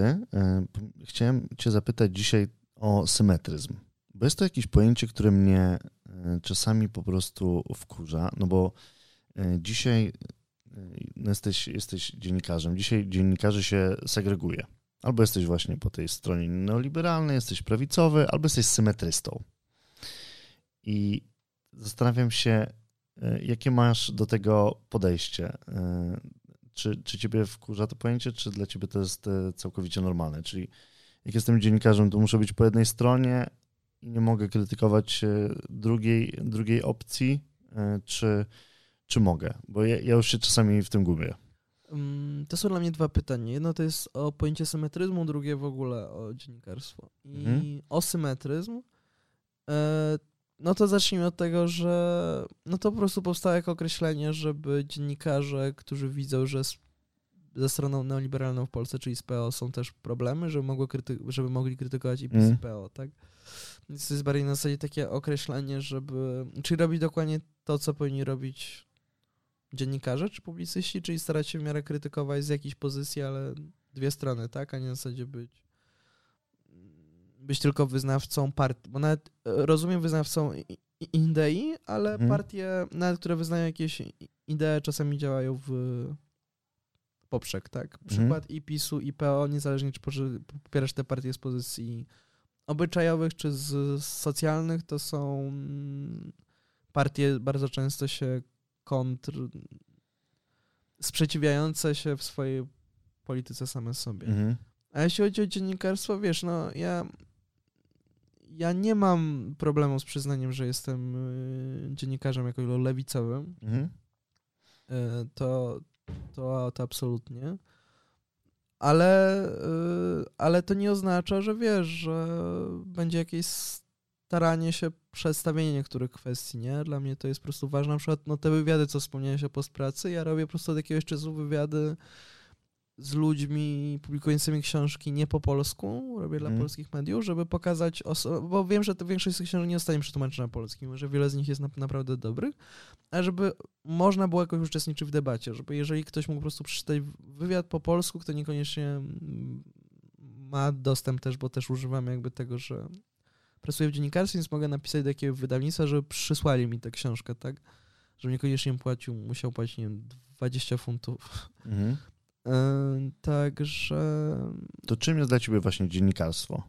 Dziennikarstwo? Przede wszystkim zaangażowaniem społecznym, ale też przedstawieniem tego różnej, bo ja też wspomniałem w biogramie, jestem socjologiem tak generalnie z wykształcenia. I no dla mnie jest ważne po prostu przedstawienie skomplikowania rzeczywistości społecznej. Na przykład ten bardzo skomplikowany case obecnej sytuacji w gazie, tak? Tego, hmm. co tam się dzieje, czyli absolutnie kat katastrofy humanitarnej i okropnych zbrodni wojennych na e, ludzie Palestyny, to, to mimo to dla Okopresu zrobiła nasz wywiad y, z socjolożką, z, z myślicielką z izraelską, mhm. izraelskiej lewicy, z Ewą Ilus, mm, z którą niekoniecznie wszystkim się zgadzam. To znaczy, jak mówi, że kryty, bo troszeczkę popada w ten w kliszę, że krytyka Izraela to antysemityzm, chociaż mhm. nie, nie zmienia, nie, nie, nie będę polemizował, że rzeczywiście dla części osób jest to, atak na Izrael jest okazją do ujawnienia swojego antysemityzmu mhm. i to mhm. jest też fakt, ale nie oznacza Prawda. to, że wszyscy, którzy krytykują, bo os osobiście Osobiście w Polsce znałem parę osób, które miały ewidentnie poglądy antysemickie i teraz widzę, co udostępniają gdzieś w mediach, są absolutnie tak dalej, niby propalestyńskie, ale dla mnie to jest takie Mm. Nie o to chodzi. A z drugiej strony są na przykład, nie wiem, w Polsce chociażby, nie wiem, wschód, tak, który jest zdecydowanie propalestyński, ale absolutnie żadnego antysemityzmu w tym nie ma. Mm. A i tak uważam, że pokazanie innej tej perspektywy, która jakoś pasuje, wpasowuje się w jakieś ramy rozmowy jest też ważne. Czy dla Te... dziennika Gazety Prawnej rozmawiałem z Michałem Kazimierzem Ujazdowskim, tak? Czyli jednym z jedynych w Polsce polityce polskiej konserwatystów z krwi kości. On jest degolistą tak dalej w takim we francuskim stylu. No i też pogadaliśmy, bo uważam, że warto przybliżyć jego teksty o państwowości, może z nimi nie mogę się zgodzić, bo wychodzę z innych pozycji. Ale no to też jest coś takiego, co ja mam nawet trochę, powiedziałem, taki o, o, obowiązek, żeby kurde przybliżyć. Bo ja traktuję wywiady trochę, że wiesz, możesz sobie wstukać, zwłaszcza DGP akurat jest za paywallem, tak? Ale w mhm. Okopresie, do którego absolutnie za, zachęcam do, w, do wpłacania na, na, na, na oko. Można wejść, wiesz, po prostu, po prostu przeczytać to, nie? Więc jak interesuje cię, załóżmy, jakaś książka, możesz po prostu przeczytać z tą osobą rozmowę wokół, tak? Czy ostatnio robię dla kultury liberalnej też cykl wywiadu z tłumaczami z hiszpańskiego, bo mam świra na punkcie kultury hiszpańskojęzycznej. Mm o, o czym wiesz. Dlatego jesteśmy w Barcelonie. I, i, i dlatego widzimy się w Barcelonie. E, to jest to jest cykl wywiadu właśnie z tłumaczami. Też mam takie podejście, że wiesz, żeby przedstawić pracę tłumacza, no bo fajnie, że sobie przeczytasz nie książkę mm. czy Mariana Enriquez, czy Roberta Bolaño, czy Cortazara. Mm. Ale za, zawsze za tym jest pisanie tekstu od nowa po, po polsku, tak? I, I, jak ci tłumacze to widzą. To też jest taki element, że wiesz, to jest też, nie wiem, czy jest tchórzostwo, myślę nie, ale że wiesz, nie angażuję się w żaden ruch, mhm. Ale staram się jakoś wspierać sprawy, które uważam za słuszne. Typu w tym wypadku Stowarzyszenie Tłumaczy Literatury, które robi naprawdę fajne rzeczy dla, dla tłumaczy literatury w Polsce. Bardzo rezonuję z tym, co mówisz, żeby właśnie mając swój punkt widzenia i swoje poglądy, jednak nie zapominać o osobach, które mogą mieć trochę przeciwne, przeciwne zdanie, bo tak zrozumiałem, że... Tak, ale wiesz, y, oczywiście znajdujące się w jakiejś, wiesz, y, w jakiejś... W ramach. granicach, bo jak mhm. ktoś mi powie, nie wiem, że jest za mordowaniem jakiejś grupy społecznej czy coś takiego, no to nie będę z nim, czy po prostu Jasne. za jakąś dyskryminacją wersji hard. No to a, a, absolutnie nie. A z Putinem byś zrobił wywiad? Nie. Teraz wiesz, że w internecie jest... Y, a, skasowałeś się Twittera, więc... Tak więc mogłeś się nie dowiedzieć, ale, ale dziennikarz chyba z Fox News e, zapowiedział wywiad z Putinem. No to nie, absolutnie nie, ale wiesz, e, wrzuciłem akurat e, hardkorowy przykład, Hard, no. czyli no, zbrodniarza wojennego i dyktatora. Ale nawet wiesz, z publicystyki moim zdaniem, ludzie, którzy ewidentnie głoszą po prostu ob, ob, często obrzydliwe rzeczy. Typu moim zdaniem no absurd jest z Łukaszem Włocharzechą na przykład, tak? Mhm który robi, już pomijając jego tweety czasem bardzo ignoranckie na wiele kwestii, y, to, no nie wiem, to, że kiedyś wrzucił to zdjęcie martwego migranckiego dziecka i z podpisem, że no znowu tutaj chcą wzbudzić współczucie, jest po prostu ob obrzydliwe. Mm. Czy jego komentarze o migrantach, ludzie naprawdę na Morzu Śródziemnym giną. A ci, którzy przeżyją często naprawdę w okropnych warunkach, no to naprawdę, no to dla mnie jest osoba, z którą z Łukaszem Warzechą wy, wywiadu na pewno bym nie zrobił, ani nie spotkał bym się w studiu, bo po prostu, no nie oszukujmy się, a jeszcze wrzucę tylko, dlaczego mówię wprost, że załóżmy, że jako dziennikarz z Pocylowice, to jest po prostu też kwestia uczciwości, nie? Mhm. Ja, ja bardzo szanuję też, jak dziennikarz mówi, że jest z pozycji z konserwatywnych, z liberalnych i tak dalej, bo zawsze ten news, wiesz, news może być napisany w różne sposoby, na różne sposoby. Jak wiesz, jakie czyjeś, jak ktoś się przyznaje, okej, to są no moje poglądy, zmierzam do jakiejś obiektywności, ale swoich poglądów się nie, nie, nie wyrzeknę i one świadomie czy nieświadomie będą rezonować. I to jest po prostu kwestia u, u, u, uczciwości dla czytelnika też. Z kim ma do czynienia. Tak, ja zastanawiałem się, bo Monika Jaruzelska została wyrzucona z uczelni, bo zrobiła wywiad z Grzegorzem Braunem. I pomyślałem sobie na samym początku, e, że jestem oburzony, bo jednak ta wolność słowa jest ograniczona, ale jak w dyskusji z koleżanką ona powiedziała mi na przykład, że no okej, tylko zapraszając Grzegorza Brauna wiesz trochę, co ci powie. To jakby wiesz, czego się spodziewać i dajesz mu Zwłaszcza przestrzeń. przeprowadzasz podcasty jak Monika Jaruzelska, czyli vibe bardziej wywiadu jakościowego, czyli po prostu przytakujesz, nie? A nie wdajesz się w dyskusję. Okej. Bo jeżeli to byłby vibe nawet też jakoś nie, nie. Znaczy bliższy mi jest sposób przeprowadzenia wywiadu w stylu jaruzelskiej, dlatego nie zapraszam, nie zaprosiłbym osób pokroju Brauna nigdy. Bo dałbyś tylko przestrzeń. Do... Tak, bo dałbym przestrzeń. Ja uważam, Mhm. że jak już z kimś przeprowadzam wywiad, to fajnie, żeby się rozgadał. Nie? Mhm. Ale jeżeli już robić wywiad z kimś takim, to w stylu Mazurka, tak? Czyli rzeczywiście go skonfrontować. Bo ci ludzie po prostu głoszą, wiesz, kwestie naprawdę naprawdę społecznie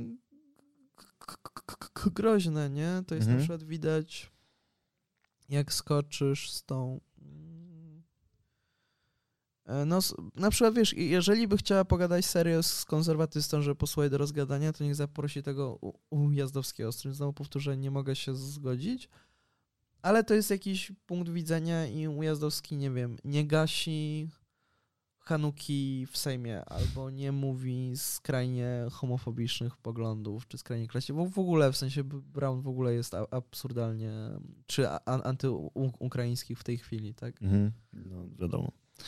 Y, To jest ciekawe właśnie, że masz taką e, świadomość, samoświadomość, że jesteś dziennikarzem, który może nie masz takiej, wiesz, asertywności, jak, nie wiem, Mazurek w takiej dyskusji. No takie narzędzie, wiesz, żeby się nie zgodzić. em, Znaczy, Trochę- No tak, a, a, absolutnie, jeżeli ktoś mi mówi, z czymś się nie zgadzam, to absolutnie się nie, nie zgodzę też, nie? To Mhm. na, na przykład w tej chwili, ale... Ze mną. E, tak, ale, ale wiesz, żeby po prostu, no ja jestem raczej za, przez to moje zboczenie socjologiczne absolutnie, żeby, wiesz, w, jak przeprowadzam wywiad, to przeprowadzam z tą osobą, a Mhm. nie z samym sobą, nie? Okej, To czyli jest żeby... ważnego. Rozumiem, rozumiem. No tak, czyli po prostu, żeby się no, kierować ciekawością wobec tej, tej osoby, dać jej wypowiedzieć, a no, i też trochę o takim e, dawaniu, dawaniu granicy, wydaje mi się, roz, rozmówcy i sobie. Pogadajmy chwilkę o Barcelonie jeszcze, e, bo tak e, pomyślałem, że powoli zmierzamy do, do końca, a jest temat, który obiecaliśmy sobie pogadać. Turystyka w Barcelonie. Mm, Wiemy, że no, ceny mieszkań tutaj idą e, w górę. Też są sta- statystyki, które mówią, że w pewnym momencie jest więcej turystów w ogóle niż mieszkańców i nawet iluśkrotnie e, w pewnych, w pewnych miesiącach czy na przestrzeni roku. I zadałem takie pytanie ostatnio, mm, czy, czy takie ruchy miejskie, które, które chcą mm, temu jakoś zapobiec, czy to nie jest trochę taka walka z wiatrakami?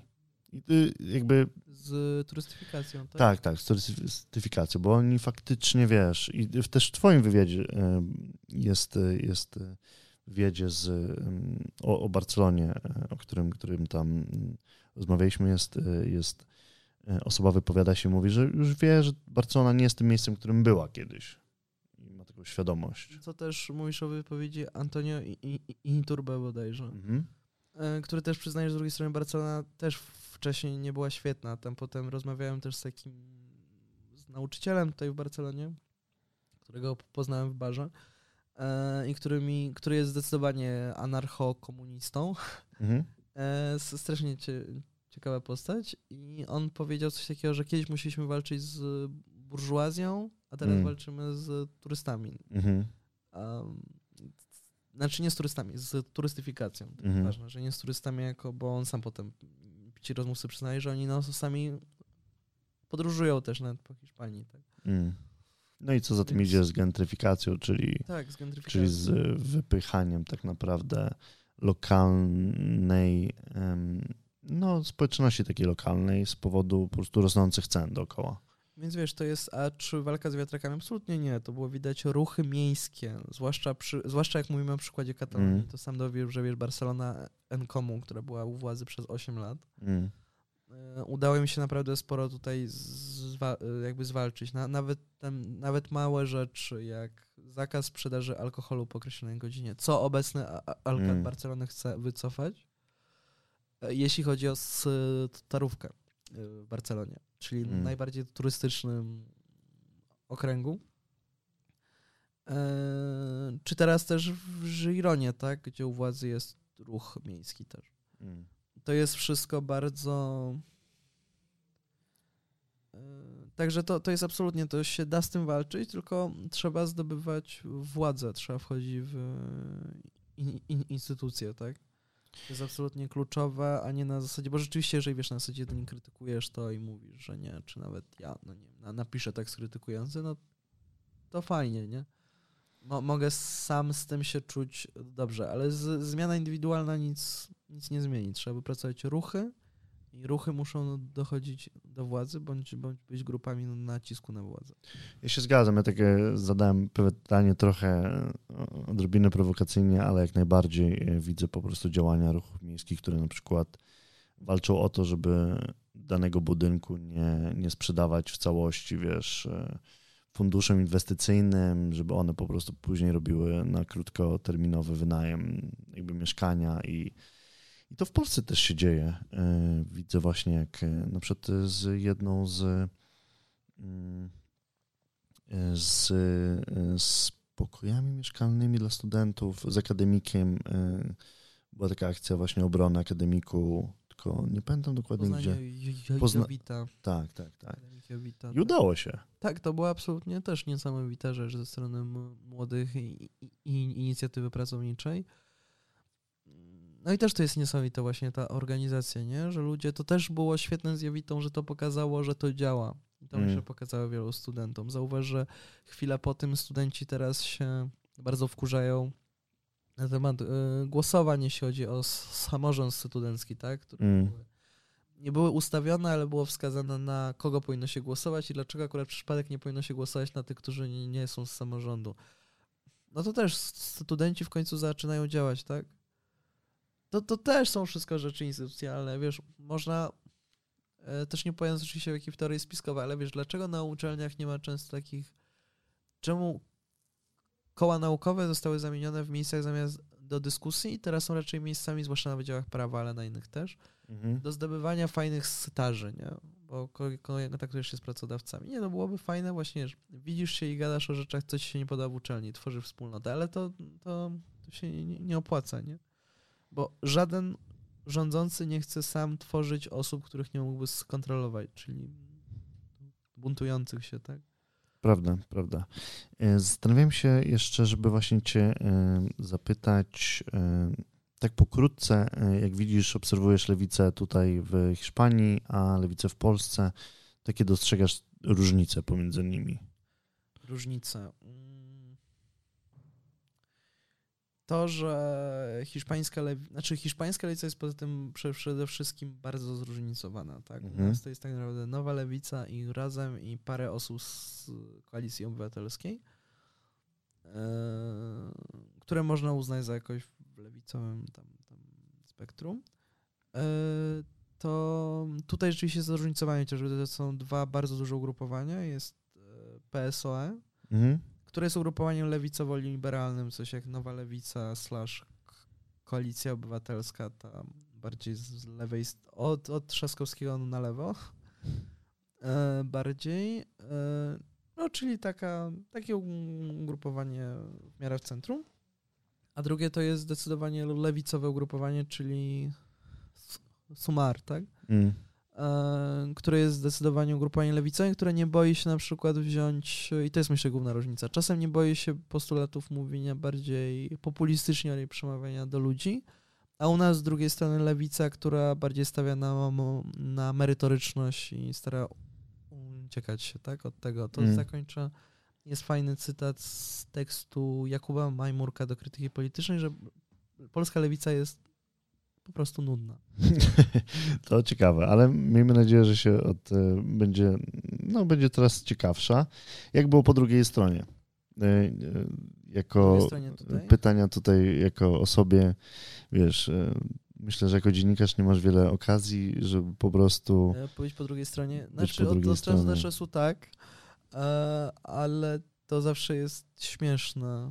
W sensie, to, to, zawsze jestem raczej, ja jestem to, tak ja bardzo lubię zada, zadawać pytania, ale czasami jest coś takiego, że jak przeprowadzam wywiad i ja, ja zadaję jakieś pytanie i ktoś mi o, o, odpowiada pytaniem. Mm. A, a co ty uważasz? A jestem taki... No to jest, y, użyłeś tego dzisiaj. Tak, użyłem i tego To faktycznie dzisiaj, mnie... No. Jest to, jest to zupełnie inna w ogóle perspektywa. E, Krzyśku, bardzo Ci dziękuję za rozmowę. Za te właśnie Twoje tutaj e, insighty na tematy właśnie lewicy, czy, czy, czy, czy w stosunku do pracy, twoje, twoje doświadczenie. Bardzo miło było Cię gościć w moim programie. I też dziękuję bardzo za zaproszenie i za rozmowę. Dziękuję.